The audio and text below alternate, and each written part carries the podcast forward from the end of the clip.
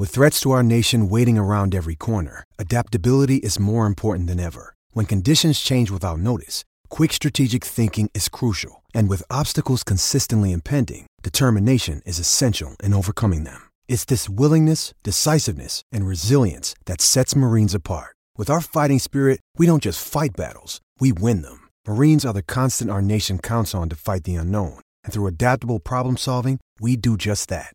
Learn more at marines.com. When you need mealtime inspiration, it's worth shopping Kroger, where you'll find over 30,000 mouthwatering choices that excite your inner foodie. And no matter what tasty choice you make, you'll enjoy our everyday low prices, plus extra ways to save, like digital coupons worth over $600 each week. You can also save up to $1 off per gallon at the pump with fuel points. More savings and more inspiring flavors make shopping Kroger worth it every time. Kroger, fresh for everyone. Fuel restrictions apply.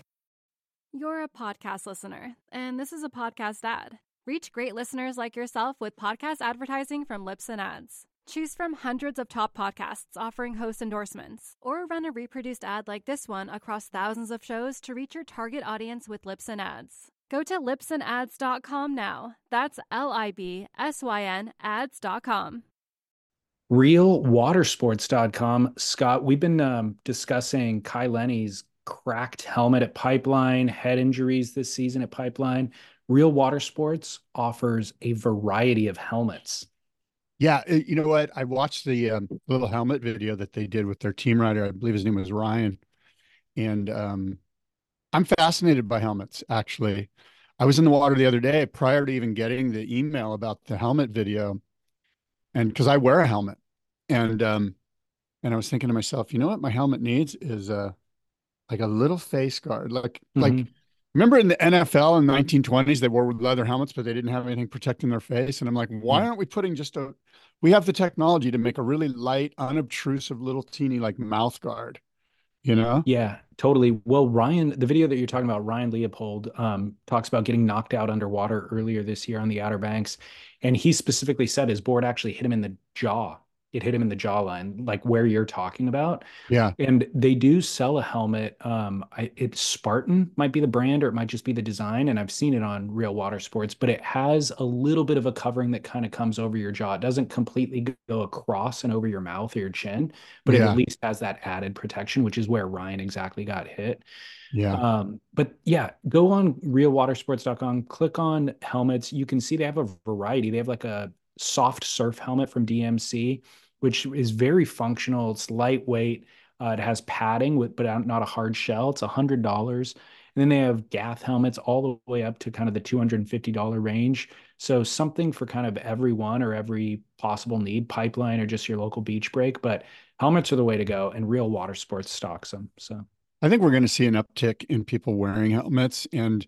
Even Monero wetsuits has a, sm- a soft little foam one that I saw on their sites because I was scouring. I was like, where's my face guard? You know, now the Spartan one um, looks very interesting, right? Like yeah. that could be one, but we'll see. Go do battle, Scott.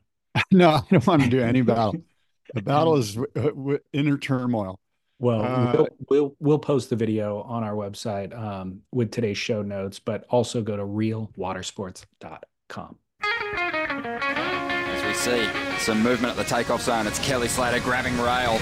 A clean entry. This thing holding open. It spits. Uh, when it spit me, I thought it was going to spit me off my board. Comes out with the spit, spits him out. Comes out after the spit. Gets spat out of another good looking wave here. Spit. Spit. Spit. We're just spitballing, right? Yeah,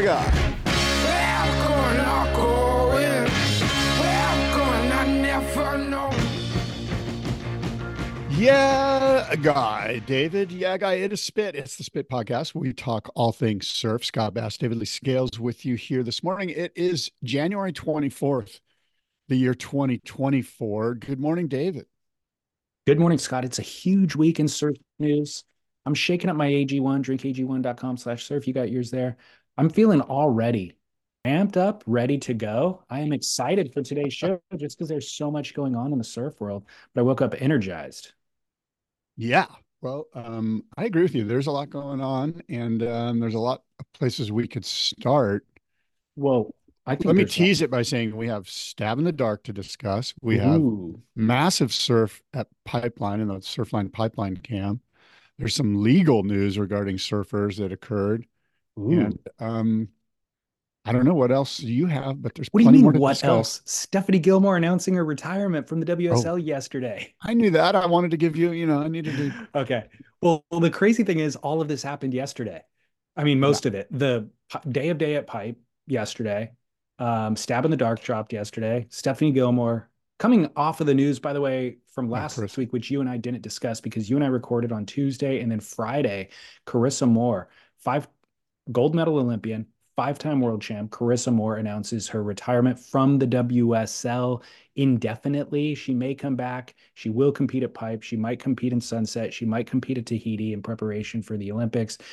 That happened on Friday. Huge news. And then yesterday, a mere four days after Carissa Moore's announcement, eight time world champ Stephanie Gilmore takes to Instagram to announce she's taking a year off of competitive surfing. Yeah. Boom. Lots to discuss. Yeah. Do you want to just continue with the uh, Stephanie Gilmore news here? Yeah, well, this has been dis- we've discussed this in the months leading up to this, where we're pointing the finger of blame in our previous discussions towards the WSL and their shifting contest format and how it undermines the number one surfer going into the finals day event. The mid-year cut is part of the discussion, but really the focus of the discussion is on finals day. And you have Carissa Moore, who's leading the rankings. All of her year's efforts are in vain. She's leading the year rankings, going into the final event, and then ends up losing on the final day in a surf off. And we were just questioning how long or how many more times she will continue to put a year's worth of effort into the contest if it can all be uh, vanquished in one day, basically. And so when she announced her retirement on Friday, she did not point the finger of blame at the WSL at all. And she specifically said she just, you know, has been competing her whole life and she maybe wants to have a family. She's been married for a few years now and it's time to just shift gears. Um, she's dignified and I thought it was a super classy exit. She put together a beautiful video um, showcasing highlights from her career and growing up surfing and talking about the highs and the lows and the challenges and stuff like that. So I thought it was a beautifully poetic, beautifully executed, very dignified exit. But we cannot not look at the WSL and their role in this. Um, and now with Stephanie Gilmore stepping away, you start to wonder if there will be a max exodus. Yeah, I think it's I think it's just a little bit more nuanced than that. As you know, of course, I'm not saying that you're simplifying it, but both Carissa and Stephanie have been on tour a long time.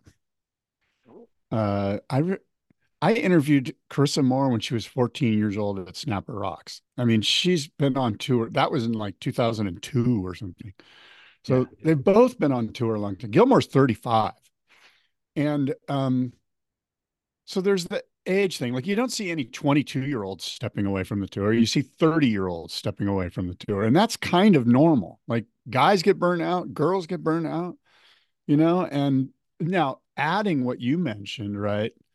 The format with the WSL, which is a little bit problematic and um, might be enough to make people go, you know what? That on top of that means that I'm out. I've done it. I've got world titles. I'm good. In Chris's case, she has a gold medal. By the way, by the way, Gilmore Stephanie, 35 years old, she's got the number three spot on the Olympic surf team. So we spoke about last time. Uh, look, the Olympic gold medal is more important than the world title. Let's focus on the Olympic gold medal.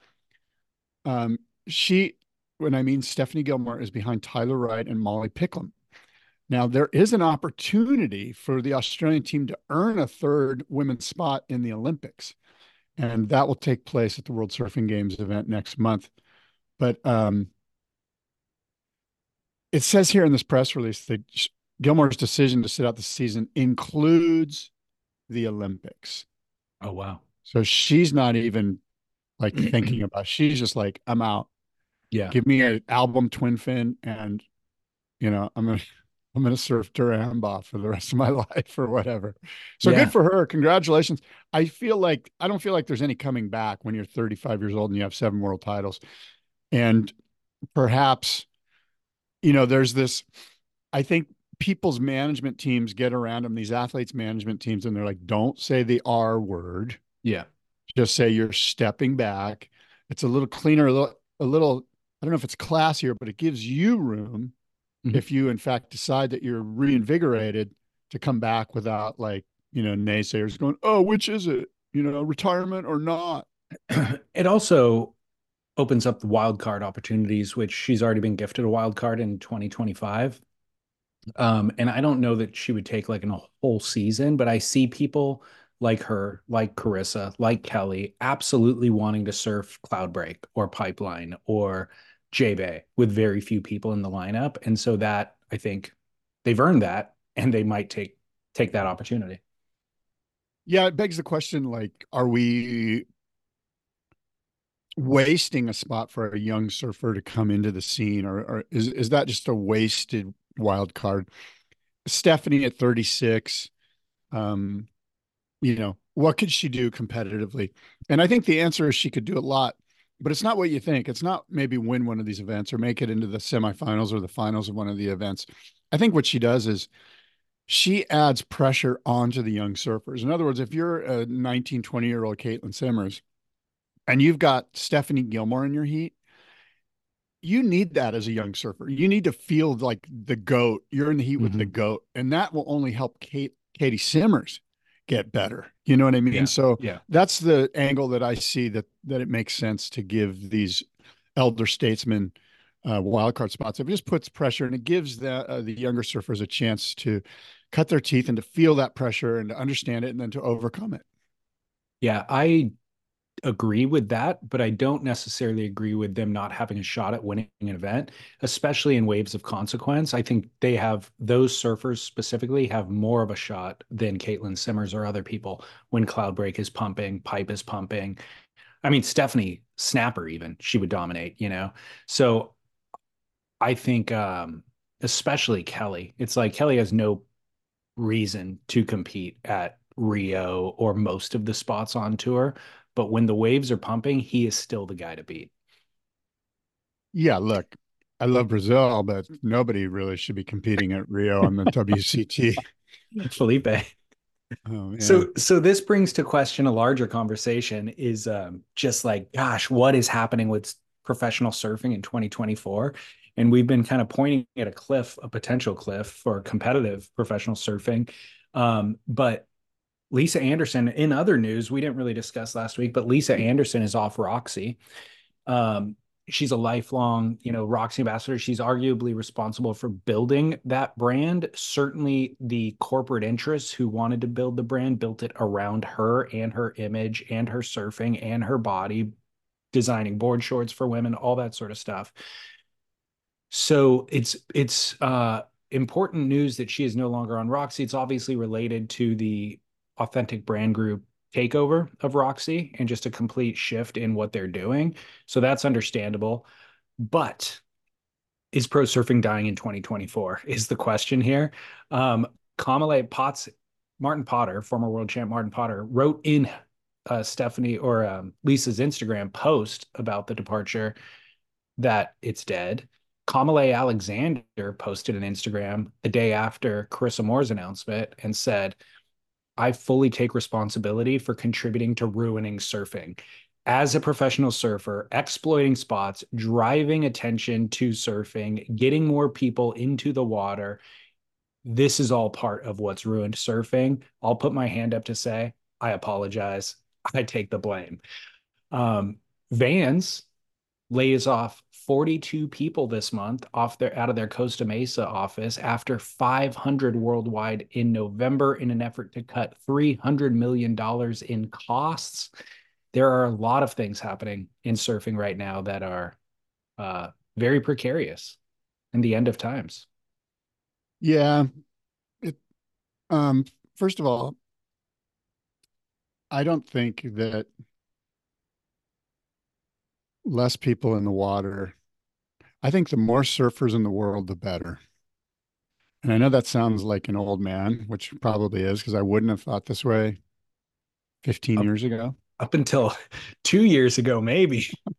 Well, my point is like I'm not saying at like pipeline where Kamalei surfs or on Kauai or Kamalei or you know like obviously there's certain spots that are just overcrowded and but my point is is that you and I and your average you know COVID surfer that just came into the sport three years ago, going out and getting wet and feeling the invigoration of the ocean and the everything that we get out of the ocean that we spoke about ad nauseum, coming in from that and then dealing with our common man in a much happier, much um, more um, just open-minded headspace is good for the world.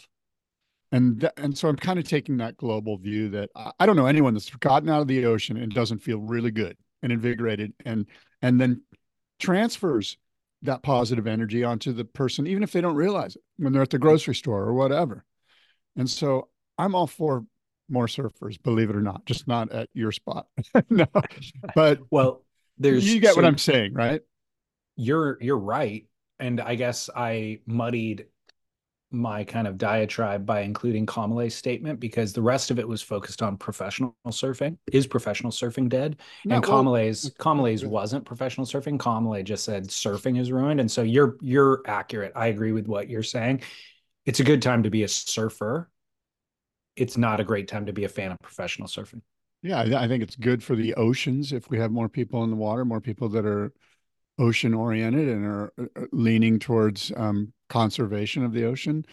Um, is pro surfing dead? Um, first of all, Vans is a clothing, it's a shoe company. Shoes, shoes, shoes might be dead. Shoes, the shoe market might be oversaturated. You know, um, they support professional. Roxy surfers. is a clothing company. Yep. They're not surf companies. Yeah, they support surfers. Okay but they're not. That's not. You know what's a surf company? That surfboard behind me right there, which is Freeline, Peter Mel's shop in Santa Cruz.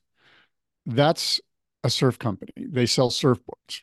That's what surfing is. Surfing is hard goods, surfboards, wetsuits, fins, board shorts, rash guards, helmets, leashes, traction, stuff you need to go surfing.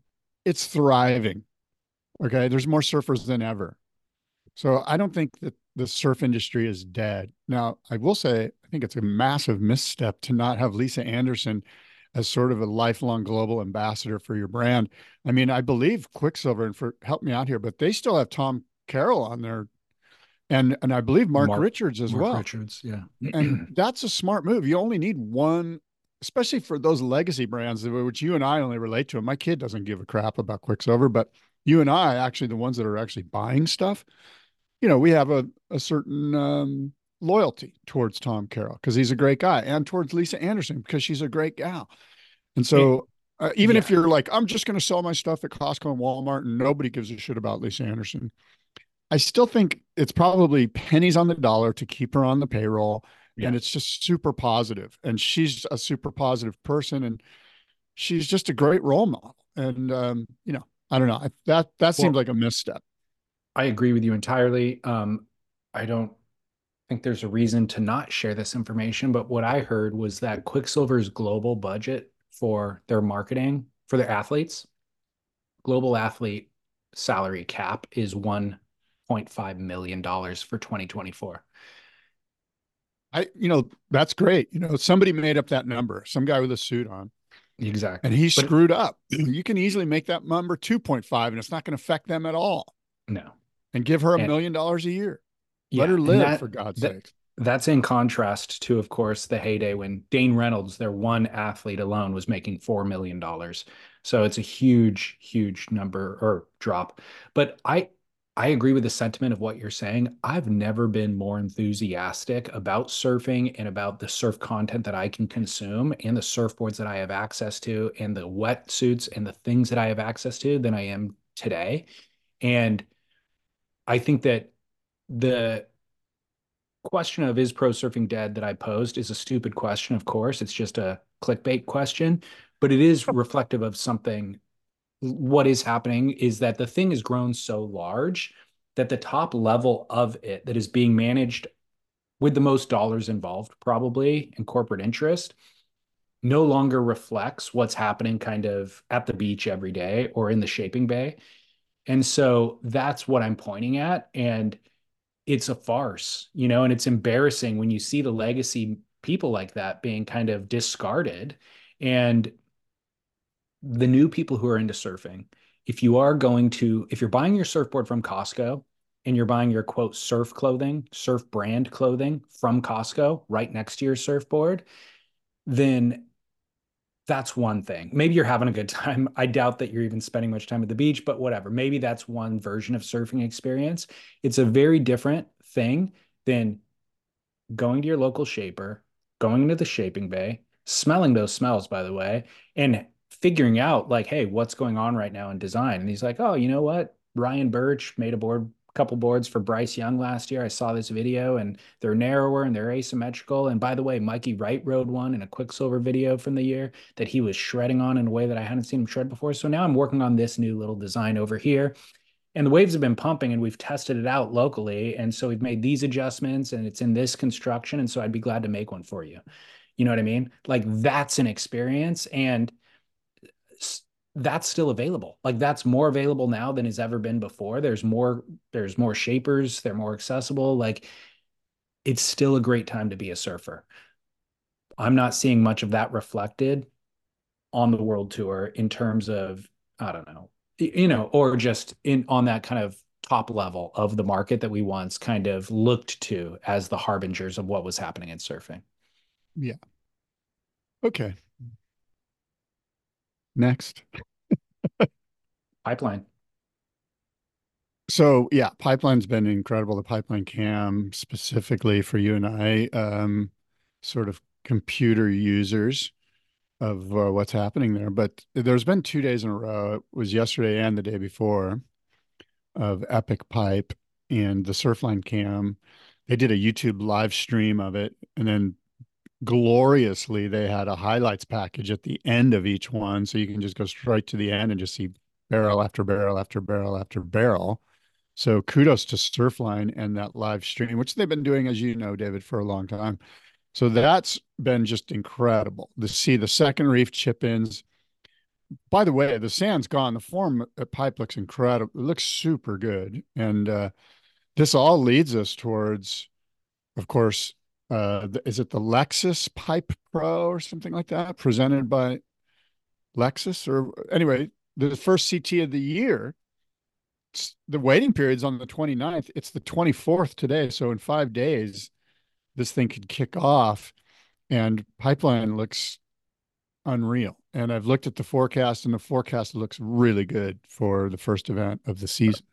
Okay, good. I was I was curious. Um, Kelly Slater, back from hip surgery, was in the water last night. He got an insane wave at backdoor, um, which, you know, I guess the hip surgery, uh, he's just paddling into a wave and going straight. So I'm not sure how reflective that is of how his hip is feeling. But the fact that he's in Hawaii now and kind of in the water, I think, is a good good sign for us who want to see him at Pipe. Um, interestingly, Gabriel Medina is out in the lineup. Italo is out in the lineup. You know who I didn't see out in the lineup? Who? Filipe Toledo. Instead, I saw him post a video of working out in San Clemente while the waves are pumping in Hawaii one week in advance of the Pipe Pro. So um, I think that's notable as we look to set our Surfival League teams and go into the season. Oh, wow. Okay. Yeah. Fair enough. So you're saying no Filipe on your Surfival League team. That's what you're telling me. no, makes sense. I'm going to save him for Rio. That um, makes tons of sense. Yeah, but but I agree. Like, so it. Oh, by the way, did you see Shane Dorian's wipeout on that Surfline cam? Yeah, the backdoor wave. Oh my gosh, yeah, yeah. I mean, Shane got an incredible one as well, but there's one wipeout where he it's on like over the falls overhead over, the, over the falls. yeah, that yeah. one's insane. He's like scratching in and it lurches and he just isn't under the ledge. And so it kind of lurches him as he gets to his feet and he just goes straight over the falls, like head first into the reef with the lip on like a double up. And I'm like, that's when you see waves like that and you're like, okay, that guy's gonna die. He's gonna certainly get injured the waves that people actually end up getting injured on never look as gnarly as that did. And the fact that Shane's got to be 50 at this point, right? Oh yeah. Like, how does your body survive something like that? Because he got his He's sick great- wave after that. Yeah. No, well, first of all, he's in great shape, obviously. Um, that helps. Yeah. And I don't mean just surf shape. Like he works out, he eats right, he does everything to make sure that his his physical systems are optimum. And Yeah. um and so there's that. That definitely helps, right? But what blows my mind is that these guys aren't wearing helmets. I know. That blows my Totally. mind. Yeah, it totally does. Um, but anyways, the other insane wave was uh Iala Dalla. Is Iala is his name, I believe. E E A L A. Iala Dalla. Um, crazy wipeout at Pipe.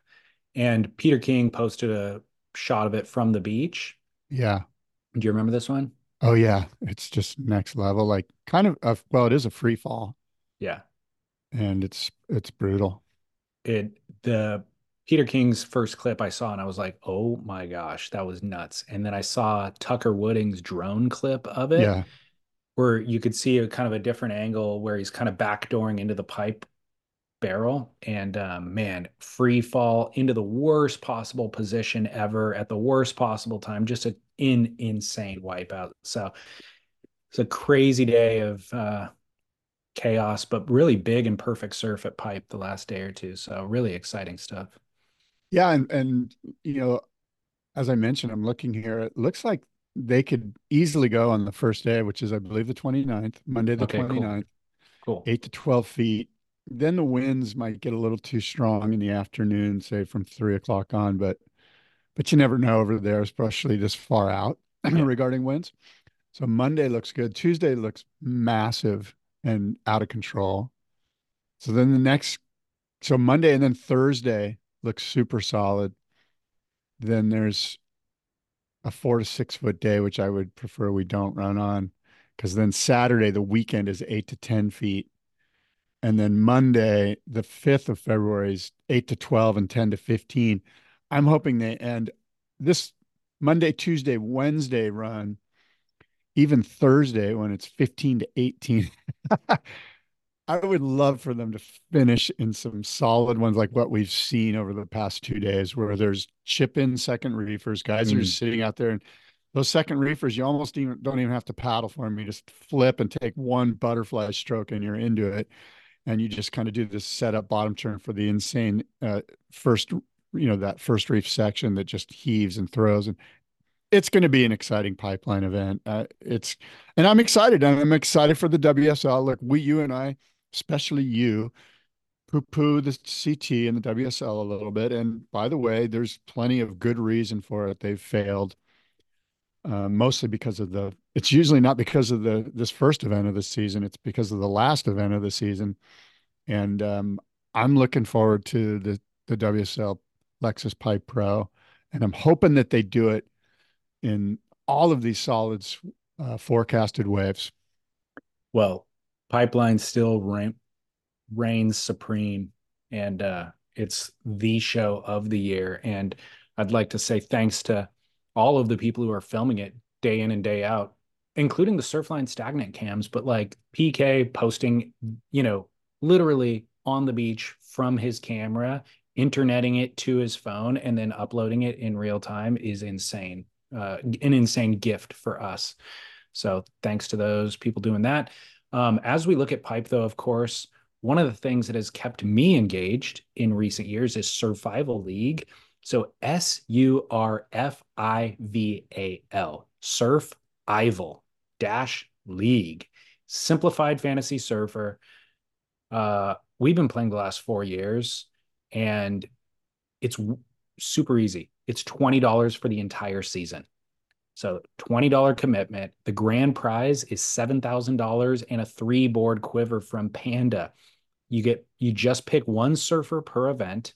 If that surfer makes it past the round of 32, you make it into the next event. If they don't, you lose and you lose out for the rest of the season and you can't play anymore. So you just got to pick one surfer past the round of 32, but you can only pick a surfer once a year. So you can't pick John John for every event. You pick him once and then you can't use him again. So um pretty simple. You know what? Uh, Panda. What's that gentleman's name again? He's Blake Peters. Yeah, Blake. He makes a sick Twinzer, and I'm big on the Twinzer. I'm a huge Twinzer guy. Yep. And um, so when I win, I'm going to want three different Twinzers. Perfect. Yeah. You hear that, Blake? Um, I would be way, honored if, to ride Blake's boards, man. Those things look sweet. Totally. Who are you liking here in the SURF hyphen IVAL? No, whoops. The hyphens in between survival oh, and league. nice though. Charlie, nice Charlie Taylor. S U R F I V A L. S U R F I V A L hyphen league L E A G U E dot com.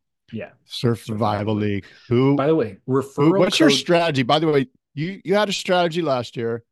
It was a good one. You did way better than I did. There's sort of two ways to look at this, and I'm going to hand the, this off to you for your strategy. But the one way is pick the guy who's best at those spots that we know, like say John John at pipe, um, maybe Gabe at Teahupo'o, and then there's some spots that are kind of wild cards where you're like, okay, who's the best competitor? Like a Kanoa Igarashi who seems to always make it through to the through that second round. Exactly. Yeah. So you determine those spots that you know there's a good guy. Then there's some wild cards locations where you're like, well, anybody could really or Filipe at Rio is a great example of okay, a surfer for the spot. So go ahead, I'll I'll uh, yield to you well, here. I should also say when you sign up for Surfival League, use referral code SPIT for us to keep track of everything spit. Um, very simple. So, look, I'm going to implement the same strategy I implemented last year, even though it failed me. Um, I've got a spreadsheet and I've got the, how many events is that? 10 events? 10 events. And I've got four columns my first ranked who I would love for this event, my second pick for the event, my third pick for the event, and my fourth pick for the event. So essentially, who I think will win the event. So a Pipeline, what that list looks like is John John Florence, Gabriel Medina, Kelly Slater, Jack Robinson. Then I go down to Sunset and I do the same thing. And then I go through the list after the fact and I decide John John, I put in first position three times. So I have to kind of prioritize where I want him actually to use him. Kelly, I only used one time. So you know what? Even though Kelly's in the third spot at Pipeline, I'm not using him anywhere else on tour. So maybe I actually shift him into the first position at Pipeline so I could save John John for Margaret River. That's kind of the strategy. So first, second, third, and fourth pick at every event, and then look at those lists and kind of rearrange um, priority wise because somebody like Barron Mamiya, you know, I've got him listed as my second or my third pick for Sunset, but it's like I have Jack Robinson as my first pick for Sunset. I could use Jack Robinson elsewhere, even though he's my first pick at Sunset. I could use him elsewhere. Barron Mamiya, I'm not going to use anywhere else, and I maybe he won't win Sunset, but will he make it past the round of 32? Almost guaranteed. Almost. Almost. I want to say, didn't Barron Mamiya think I he might have knocked me out last year in the very first event. I think I lost at Pipeline last year. You lost with Seth Moniz. Oh, that's right. Which was a pipe regulars. You'd think they'd be good. And the finalist from the previous year in that incredible event with Kelly Slater. So that was oh, like yeah. the safest possible. That was a smart, smart play because you wouldn't have used Seth anywhere else. Yeah, I did everything right. I did my part, damn it. Oh, I know. It's a so, lot of fun. Bottom line is it's fun. It's another way to be engaged. And um, yeah, so well, that's my strategy. That's my strategy. But what's yours? Is the question. I guess. Well, my strategy is I, I kind of have a no strategy strategy. Like I'm not going to sit down with a spreadsheet. I'm just going to because what generally happens is, oh shit, that's right. I've got three hours to get my survival pick in. I better do it quick. And I just go, I don't know. And so I usually put more thought into the first event because we we're talking about it and we've got time and you know and I do like the idea of there are certain spots where we know there's guys that are good and there's certain spots where it's like I don't know, it could be a bit of a toss up, right? Yeah. Yeah. So at Pipeline you mentioned the five guys that make tons of sense. When you think about those five guys, then you ask yourself, okay, which guy has some life situations that I need to be aware of? A hip injury, a hip replacement. That's, that's a bit scary. Um, although I will say that I've heard that the hip replacements the is pretty easy to get uh, recovery from. Hmm. So Kelly's kind of, you know, I actually like Gabe Medina at Pipe. I like him everywhere, though. You know what I mean? I so, too. do you want to burn him at Pipe? Is the question. I guess we're burning um, Jack Robinson. No, we want him at Margaret. Yeah, or, I'm just gonna... or Sunset. You know what I mean? That's where it gets complicated.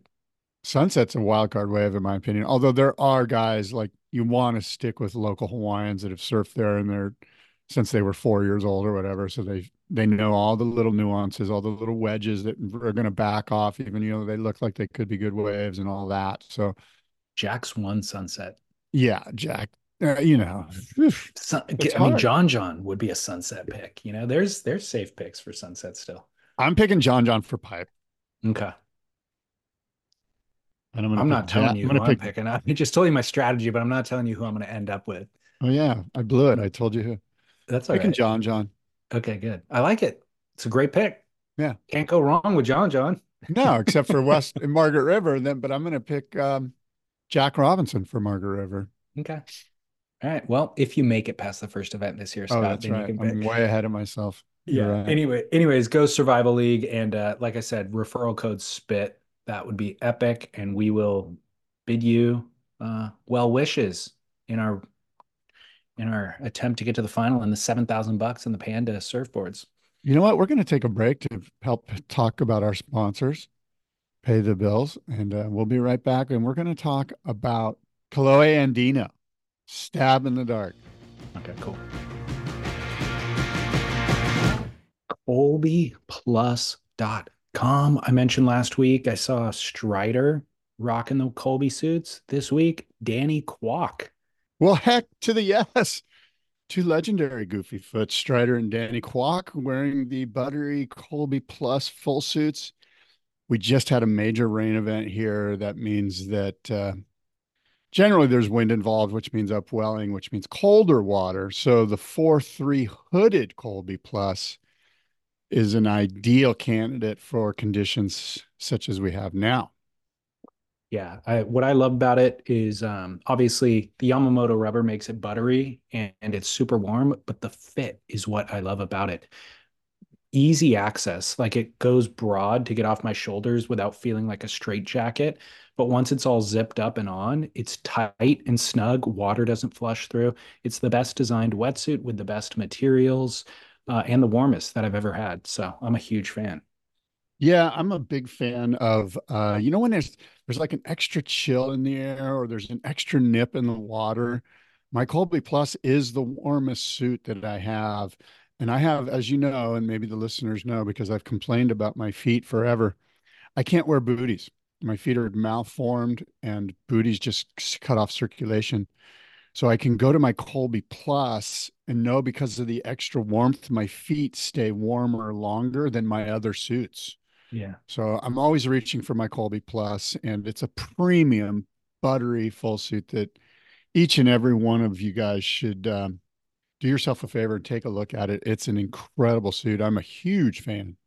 Yeah, premium suit at a very, very reasonable price because um, it's direct to consumer. So fan feedback has or listener feedback has been amazing. Go to C O L B Y P L U S colbyplus.com. When you're hiring for a small business, you want to find quality professionals that are right for the role, and there's no faster or effective way than through LinkedIn jobs.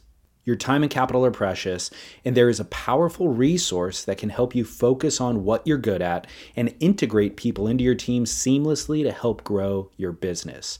LinkedIn Jobs has created the tools to find the right professionals for your team efficiently and for free. LinkedIn isn't just another job board.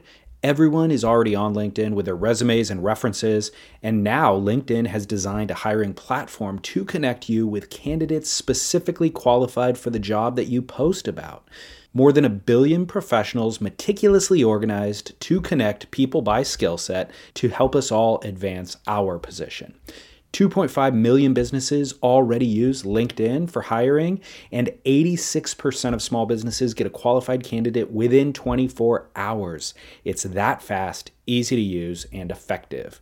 LinkedIn Jobs can help you write job descriptions, filter the right person to you, and give you the tools to help you interview them like a pro linkedinjobs.com slash surf is where you go to post your job for free yes totally free. That's linkedinjobs.com slash surf to post your job for free.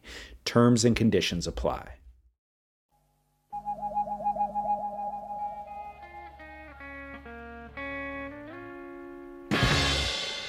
Stab in the dark. Stab in the dark. Wow. I'm friggin' let me say that the first episode has dropped and I'm more psyched about this stab in the dark than I think I have been about any of them. I literally wrote in my notes this might be the single best episode of Stab in the Dark they've done in nine seasons. I totally agree with you. And I think a majority of the reason is Kolohe Andino, who is an incredible communicator, an incredible surfer. And um, and yeah, let's just start there. I mean, I'm just a huge fan of of the sincerity and um the thing with Kolohe, you just feel like he's kind of like Jordy, like you you just feel like there's an authenticity and a sincerity and an honesty that there's no BS. Like he's not putting on any kind of anything. He's just like, I'm Kolohe, here we go. And oh, by the way, he's a very nice guy. I'm a huge fan. Like a lot of us know Kolohe as um, what we saw early on in his career, which was um, in the print magazines and was um, maybe sort of molded a little bit, which wasn't bad. But, you know, I guess the sad thing about the way we take in media is we sometimes we remember the worst stuff and we don't remember all the good stuff. So we remember Kolohe pounding his surfboard and being sort of like a little bit um I don't want to say, I guess I'll say bratish, you know? Um, and so there was, there was just sort of like an unsavory feeling about him. Um, but in the last 10 years, or I will, no, the last four or five years, um, we've seen more Kolohe in front of the camera talking, and you're like, oh, this guy's a really good guy. And yeah. it makes sense because it seems like his parents are, I don't know, his, his Dino's a really good guy. And he just seemed like a kid that was brought up right. And um, granted, he was, you know, like all of us in Southern California, we have a lot of um, blessings. And, um, but I'm just a fan of Kolohe. He rips. He's absolutely super fun surfer to watch, ride, and test out these boards. And um, yeah, I'm I'm psyched. And oh, by the way, they're in great waves. And I'm super glad to hear they're going to a right because when I first saw it, I'm like, oh man, it's going to be all backside which isn't necessarily a bad thing, but I think you know it's good to mix it up. Hmm. Well, uh, my experience with Kolohe was not necessarily the bratish thing. I um, but what I felt like throughout his entire career was that he was a surfing to a criteria and b not saying and being all of who he wanted to be and what he wanted to say. He was confined and hamstrung by the box of his big moneyed contracts and what they expect of you and wanting you to align your brand your identity with their brand and also the WSL or the ASP uh, and kind of what you're allowed to say on air. And then when he was doing free surf stuff, maybe edits, you don't want to deviate too far from your the rest of your identity. So I just felt like we never got full Kolohe. And now I feel like um, he's taken all that stuff off and i feel like he's been more of himself you know in the in the last year or two um and maybe even humbled you know by the fact that he never won an event on tour and he was expected to win world titles and so that humbling might have even reset some of what you're identifying as you know brattishness um and so anyways he's in his heyday right now. Hot girl moment for Kolohe Andino. Um, but I agree. I think that this the reason why this episode is so strong for Stab isn't just him. The graphics package, the cinematography is better than it's ever been. The entire look is incredible. The music, the editing, it was all top notch. Coming off of uh, Italo's, which I felt like was a complete miss, and also the stab in the or the um, electric acid surfboard test recently, which I thought was a miss. This is just a complete reset and return to form, and again, the best version of it. Um, they also stated in their comments section, "We're going to do two weeks off in between episodes, and we want your feedback." They, I think, they were receiving the feedback from those previous seasons, and they're making adjustments with this one. They applied a lot of the adjustments. One of which was a much stronger focus on the shapers in this episode, you know, where they've done that in the past as well. But in the recent seasons, it was just kind of like a mention of the shapers. This, it's a cutaway from Kolohe entirely. It's a flash to 1988. Here's exactly what um, Chris Borst was doing in 1988. Here's where he intersected with Marcio Zouvi in San Diego. Here's a photo of them. Here's what was happening in the greater world. Here's what pop culture was doing. Here's what surfboards looked like prior. Here's what the innovations that they made. They create all of this context and appreciation for how we end up with this board that Kolohe Andino's riding right now. So I think that focus on the shapers is a huge part of this, uh, the success of this. Yeah, well, that's a great point. I totally agree. Of course, um, you and I both are are big into um, lifting up the shapers and the craft and uh, building a surfboard and uh, the the build the board builders, the designers, all of the hardworking individuals that go into making our boards. And uh, so it's good that they're giving more of a highlight to the surfboard shapers, and it's interesting. That's the other side of it. Like it's very interesting. interesting. That, and well, in fact, they could probably go deeper. They absolutely could. I mean, here's the deal. I know about Pukas. I know about um, Marcio at Sharp Eye. I know a little bit about Chris Borst, but they taught me new things. In the short, like 90 second kind of thing that they did on the Shaper, I learned more about those. And Matt Biolos, I learned more about them than I knew about previously. So they did an excellent job with it. Here's a thought. Why not do one episode per shaper. They Kolohe riding the Borst, a full deeper dive on Borst, more waves ridden on the Borst board at more spots. Now I know that means a lot more time involved and a lot more editing and a lot more of everything you know on the back end that you and I wouldn't see as end user consumers. But boy, I think that would be pretty damn cool. I think there's had, an opportunity. You know, I think yeah. they can create the series as it exists currently. And what they've done in the past is have breakaway episodes in addition to that were focused on each individual board. And they had interviews with the shapers. And I think they did that with the electric acid surfboard test featuring Noah Deane when he was on the North Shore. So they released the full series. Uh, and then it was like week after week they did a breakaway three to four minute where it was a lot of the b-roll clips and the wiping out but then they interview blake peters from panda and they say you know, what was the board designed for and what went wrong with the with the test? And he goes, oh well, Noah had the wrong fins. And so you notice when he swapped out the fins, then he did these things instead. But you know, he was trying to do airs on the board, and you're not supposed to really do airs on that board, stuff like that. So getting it straight from the shaper is really helpful. Yeah, I think that that would be fun uh, if they did just one episode per board and allowed us to see Kolohe ride the boards in uh, a wider variety of waves. Yep. Well, here's the the missive that they gave to the shapers, and I will e- explain who the shapers are as well. But the missive was um, mystery surfer. We're not going to tell you who he is, but he's five foot eleven. He weighs 177 pounds. Instructions: You can shape any board you like. Just use PU construction, please. FCS uh, thruster plugs, please. The width, the thickness, the volume are all up to you. The rail shape, bottom curve, and tail are all open to your interpretation. Uh, the boards must be supplied completely blank without any markings, no decals, no branding, no size, no tech that reveals the identity of the board builder. And um, the cost is zero dollars. Just supply two surfboards so we can promo one for our previous uh, premium audience audience for the giveaway. So no cost to be involved in this, just two surfboard contribution, which I think is really cool.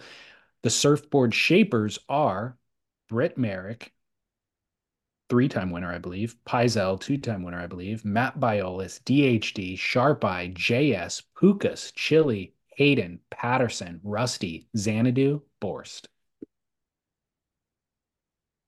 Well, you know what? It caught my eye, caught my ear when you were mentioning all of this is the boards come two stab clear. That's what with it no says. markings. Yep. Just like a board from Lost in a board box. So they pull it out and they have a clear board with no markings whatsoever. So I'm wondering about the chain of command, the chain of custody from the time they take this clear board out with no markings and put it in the stab office to the time they take it to the artist that puts the number and the uh the in this case I think it's a red little pin line or thick pin line around it. Like I'd like to see the chain of custody. Wo- Worried that they're mixed up. Maybe. I mean, Oh, who no. knows? I'm There's no throwing a major conspiracy theory out there. That is, there is no chance. I know. Uh, I'm just teasing. So, highlights from episode one Xanadu got dispatched before it's even written.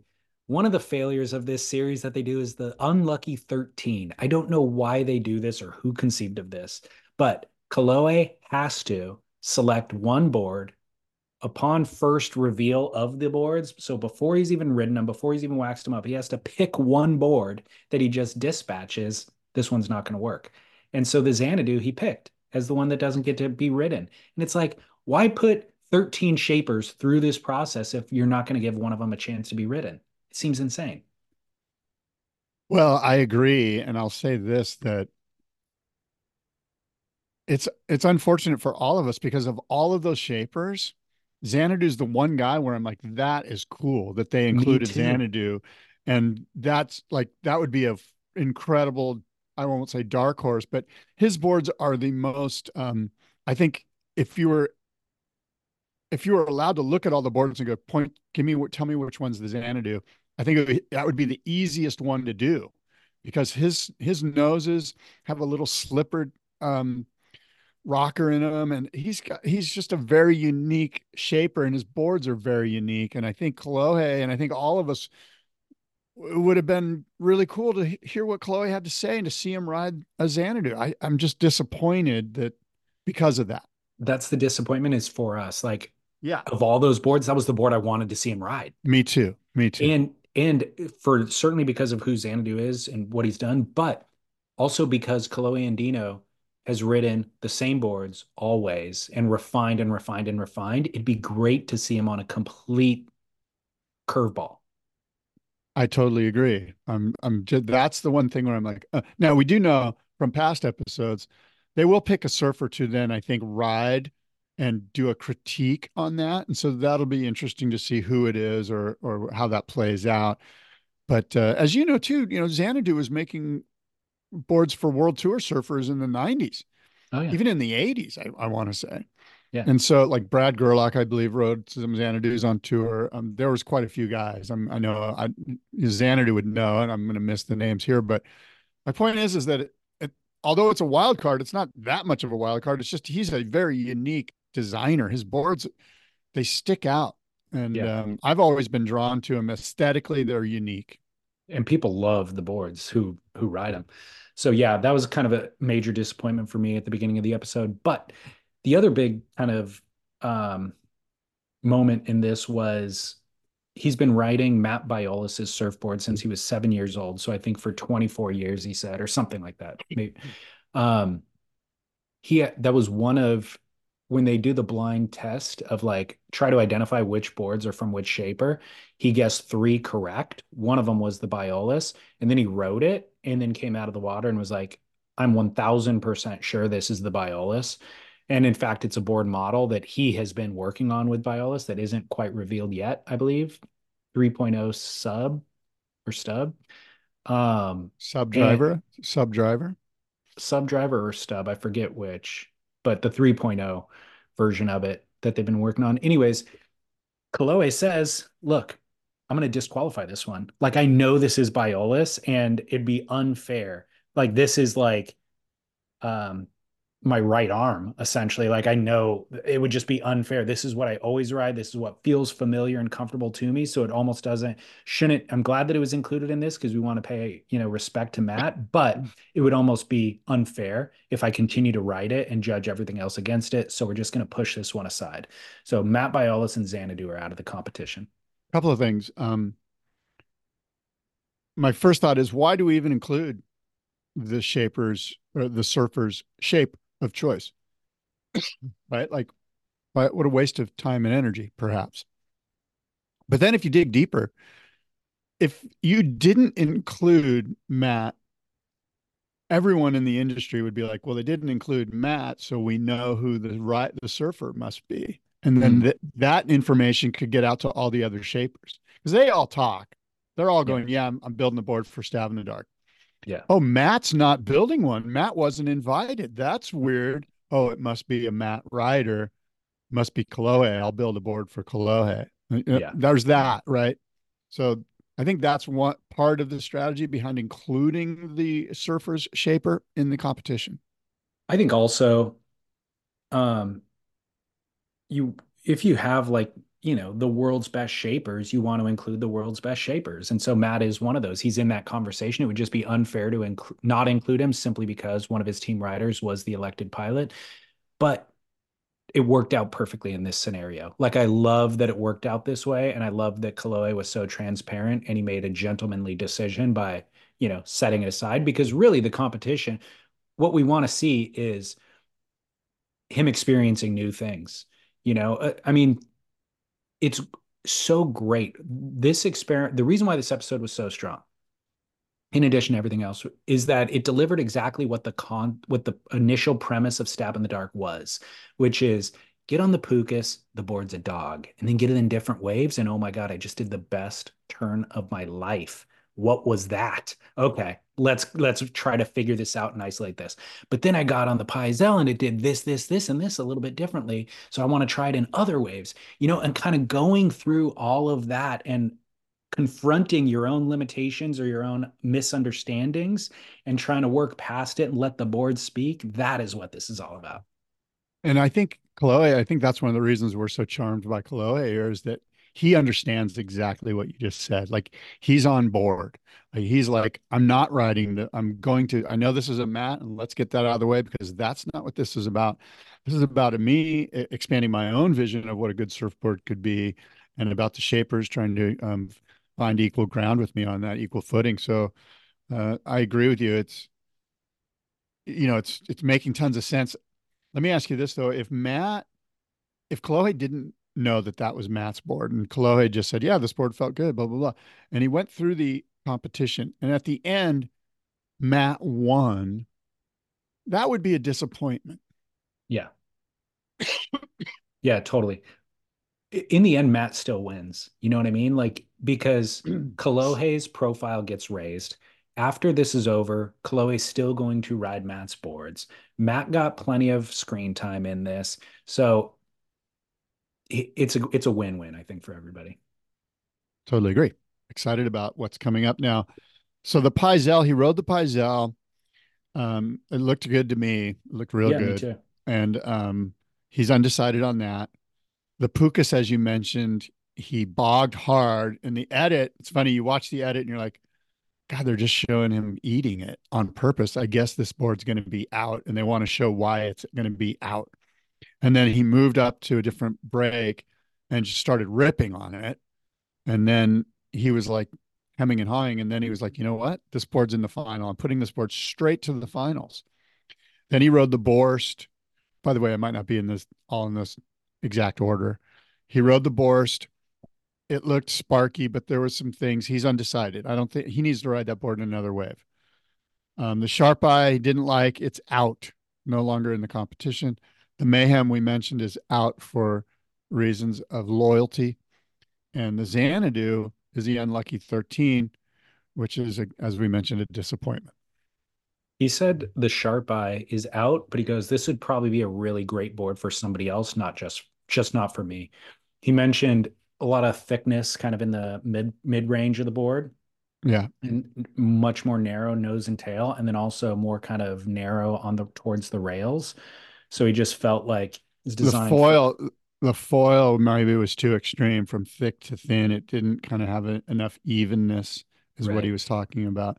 His bottom turns they felt real like a like a thick foam, and then when it released, it was just too almost too much, and you could see it in the in the waves. I mean, I, I in his bottom turns there were some sticky moments where his as he's in the middle of his turn up the mid face, there's some. I'm sure that that everyone is like you and I. We watch what the board's doing under the person's feet. Is it flowing? Is it does it look comfortable or does it look like he's tentative that he's not sure if he should be bearing down and putting all his weight into the turn and if he does does it react too quickly and there's all these things and by the way you mentioned the editing and, and how great this episode was some of that looking down view from up on the cliff looking down is really fascinating from looking mm-hmm. at the surfboard's performance rather than just the level uh, eye view and so um, that extra viewpoint, vantage point is a bonus. Best cinematography they've done in this series so far. Um, best a lot of things that they've done. So they paired it back in certain ways and just simplified it, but also went deeper into certain areas that I really appreciated. So congratulations to Stab. Amazing. Great job, Kolohe. Um, episode number two drops on February 6th. So like I said, every two weeks. By the way, they they um they offered Stab Premium members an opportunity to win, I think one of the boards or some of the boards or maybe all of the boards. I forget exactly. And you could go into their commentary section and put in who you think the winner will be, the winning shaper, who you think the four finalists will be, and who you think the unlucky 13 will be. And um, did you participate in this? Yeah. No. I did not. Do you think but... if they chose you that they would be like, oh, we're not going to give boards to David or Scott. Let's pick another winner. Do you think that would occur? I have no idea why they would even do that to me or you, but I'd be okay if they did. I've got surfboards. Give them to somebody who uh, has to pay full price for surfboards regularly. Well, for the record, I want to win the boards. so um, count so, out of that equation. I'm I'll, in. I win, I'll, I want the boards ask you a similar question though, because at the the opening scene before the opening credits, even it's Kolohe Andino on the phone at the end of the week with a friend. I think it's He's his like, dad. Oh, it's his dad. Okay, and I think goes, so, but that was goes, such a great tease. Continue. He goes, dude, you're never gonna believe who won. And then they bleep it and cut to black, and then come back, and you hear the reaction of the person on the other end of the phone, like, "No way, that's incredible!" And Kolohe laughing. Based on that right. interaction and response, do you have any indication on who wins? Well, based on that, I'm thinking it might be Hayden. Interesting. Yeah, you're right. Okay, because what's funny is based on that, I thought Xanadu. Right. One not, of the not, full wild cards. Full wild card, exactly. And then when I saw Xanadu got, you know, dispatched, I was like, okay, well, that opening scene, maybe it's mayhem. Maybe it's not the wild card and it's in fact the most obvious choice. And that's why they were responding that way. But then mayhem got dispatched. So then i was just like oh man i have no clue who's going to win this. But you're right it could be hayden. It could be hayden because there you know there's this you know i think within the surfboard building industry there's some jealousy and some envy of how uh how well hayden's done you know yeah so there might be some you know, you wouldn't believe because may you know, and again, I'm just riffing with you here. I don't know what's going on in Kolohe. I like it though. But I think it could be Hayden. I like but it. I'm gonna go I, back and rewatch that scene. Yeah, it, it's such a a moment of oh my god, we've been talking shit on this guy for so long and he won. That's that was kind of the vibe I got. Like we you know what, all the shit we've been talking about, how lame his boards are. And, but again, that's just me making that up based on whatever's between my ears, which could be total bullshit and probably and Hayden, is. Hayden's gotten short shrift too in this competition. I think the year that Jordy uh, was the test pilot. He broke the Hayden like in the very first session, so it never even really got to get ridden. Um, so it'd be kind of poetic for him to come back and win something like this. But I agree. I think it'd be cool if it was Hayden. I'm kind of like I think it would be fun. Totally. But, and uh, but I mean, you and I are wrapped by this series. I am. I'm totally involved. And and oh, by the way, sadly, it's got me to that place where I'm like, maybe I could ride one of these boards. You know, like right now, my little chippy performance board is a CI every day, which I love. It's a little wider. It's got a little bit more like middle aged man vibe to it, you know? Yeah. But I keep thinking to myself, maybe I could go a little sexier, you know? Um, and every time I do that, I fail, you know? Well, but we'll see. But, oh, and the other thing is, um, oh, I forgot. Go ahead. Well, maybe it'll come to you when I deliver uh, this detour to what you were talking about. But I've said it before, but I want to restate it here. There's a branding opportunity, collaboration opportunity for you and Sharp Eye. You're talking about the board that you want right now and the adjustments off of other boards that you like. Yeah. They have a model with Filipe Toledo called the 77. Yeah. You do hard 75. That's right. The, the Sharp Eye hard 75 it's a modified high performance shortboard designed for a guy who hits the gym two times a day, surfs every day, foils sometimes. Here's the deal. I actually bought a sharp eye for Indo last year. I remember that. From Rob. I think it was the 77 plus. Mm. took it to Indo. When I when I got it, I was like, this thing feels too thin. Like it just feels they think I'm 25 years old or something, you know. Mm. And every sharp eye I've ever seen, they're just so blady and in, they're just like they don't build boards for middle-aged men, even if they think they are. You know what I mean? Well, those so middle-aged men sharp at didn't sharp go eye. good for me, and I think I I gave it to my son, okay, who who wrote it, and of course wrote it well.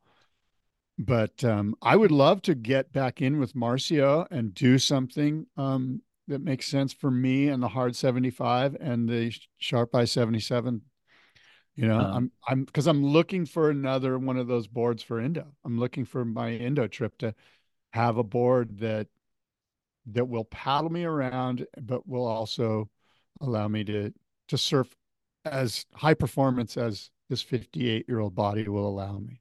Okay. Well, I just want credit for whatever commissions You you get it. make off the sales of that board. I need like 3% just for Yeah. coming up with the name. I'll have them make me two boards, one for you, one for me. Perfect. Thank you. See what happens. Um, Oh, let me say this. I remember now.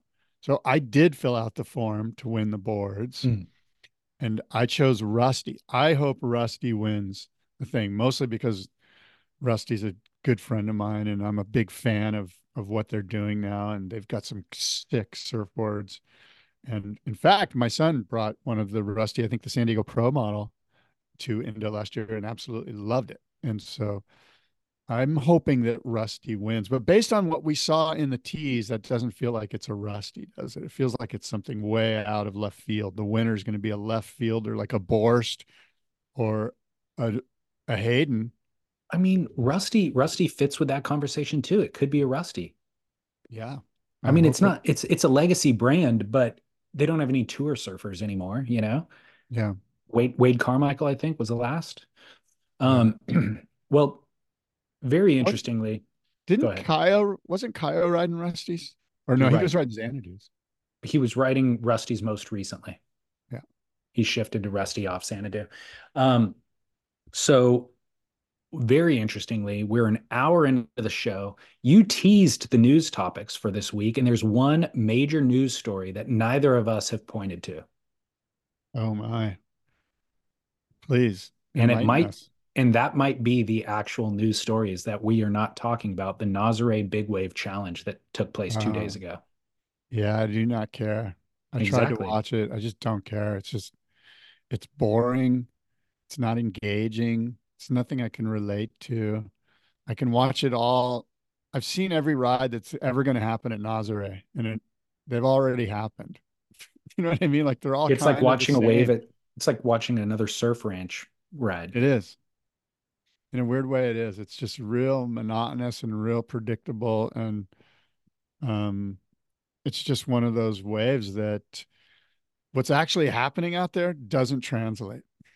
And you know, like the heart rate that's in those surfers' bodies and in the drivers of those skis isn't translatable to our eyeballs because the real power of that thing is how friggin' scary it is.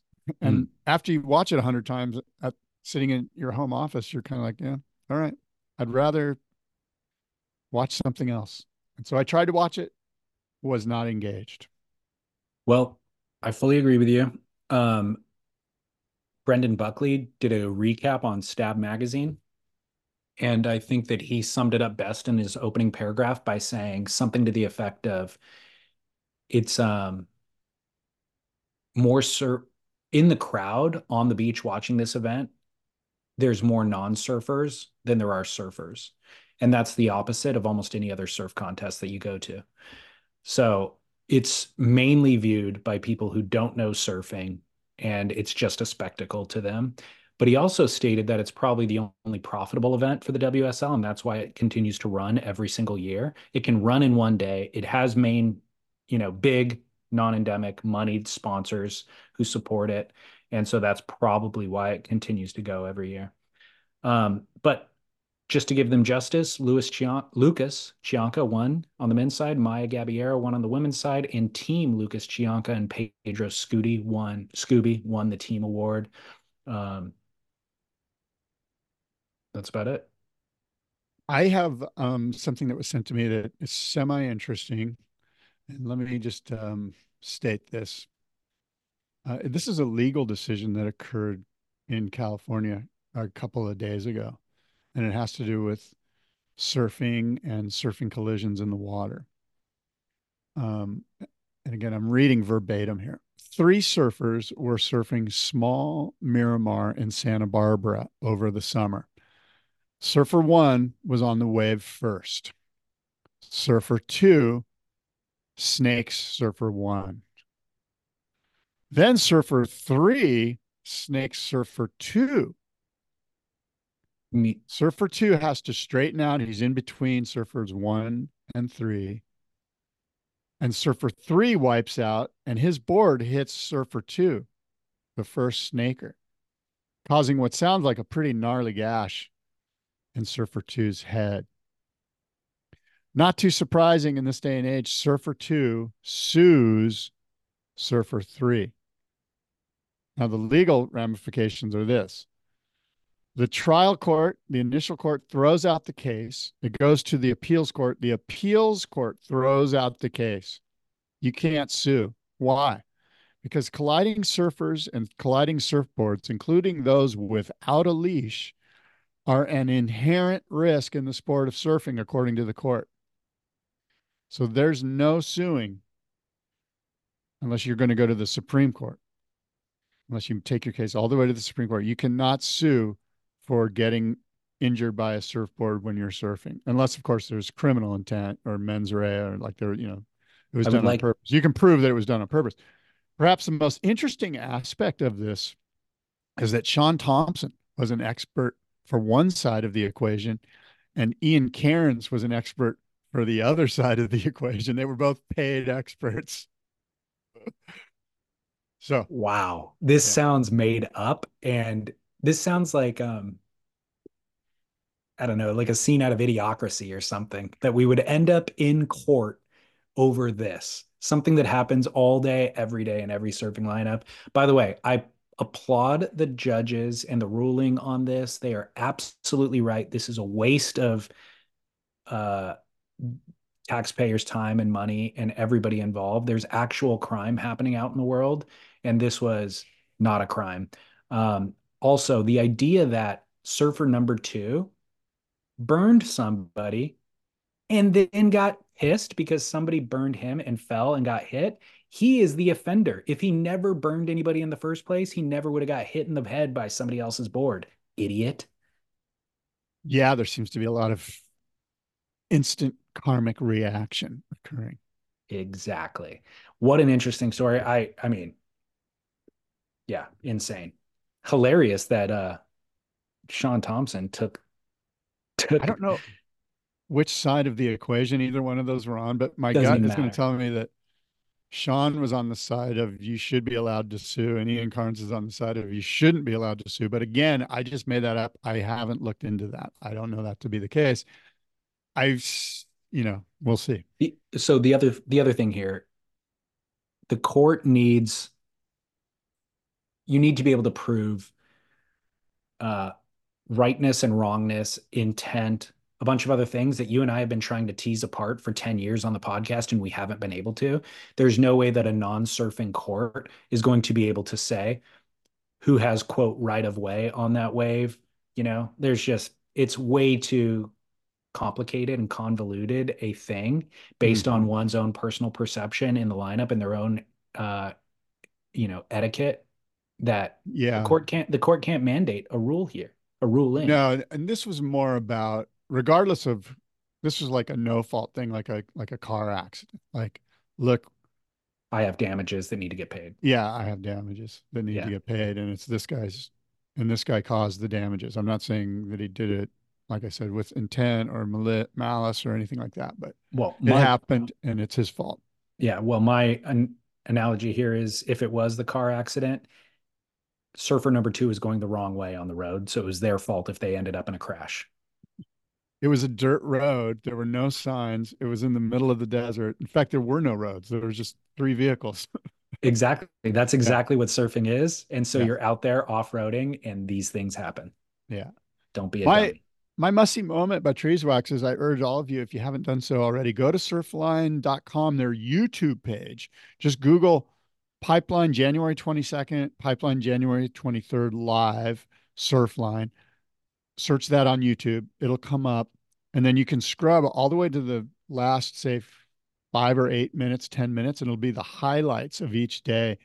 Put it up on your big screen in your living room and just be mesmerized by all that is incredible pipe with the incredible pipe specialist ripping. I saw, you mentioned a bunch of guys. I also saw Jamie O'Brien. I saw Mason Ho.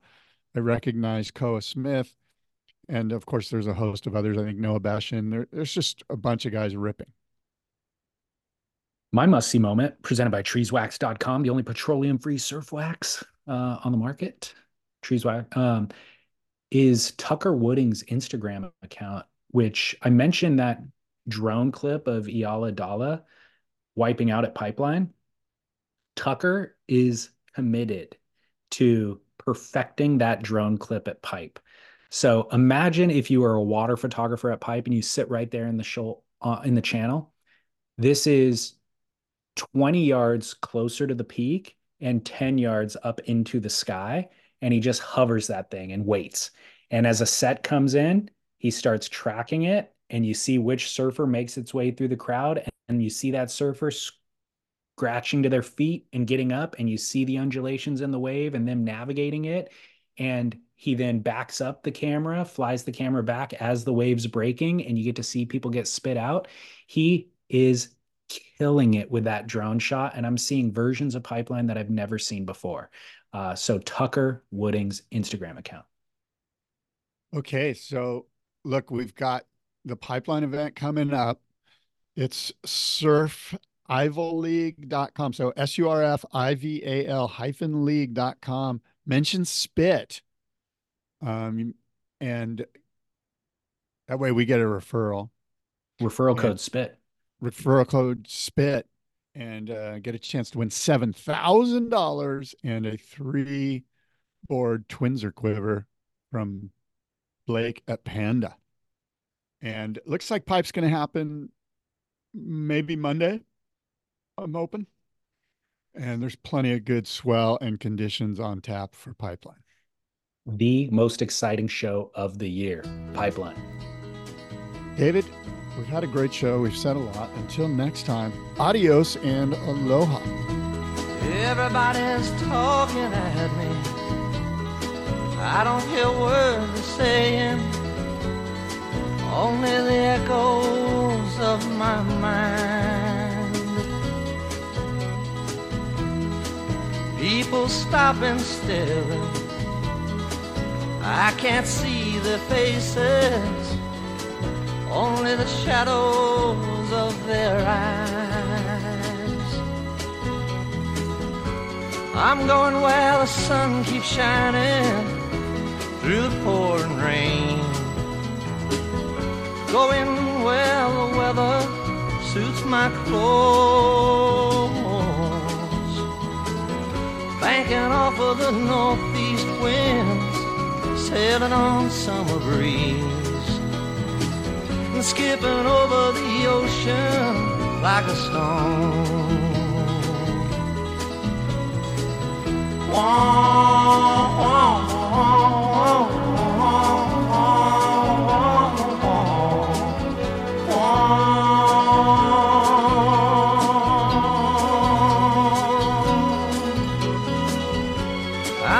where the sun keeps shining through the pouring rain.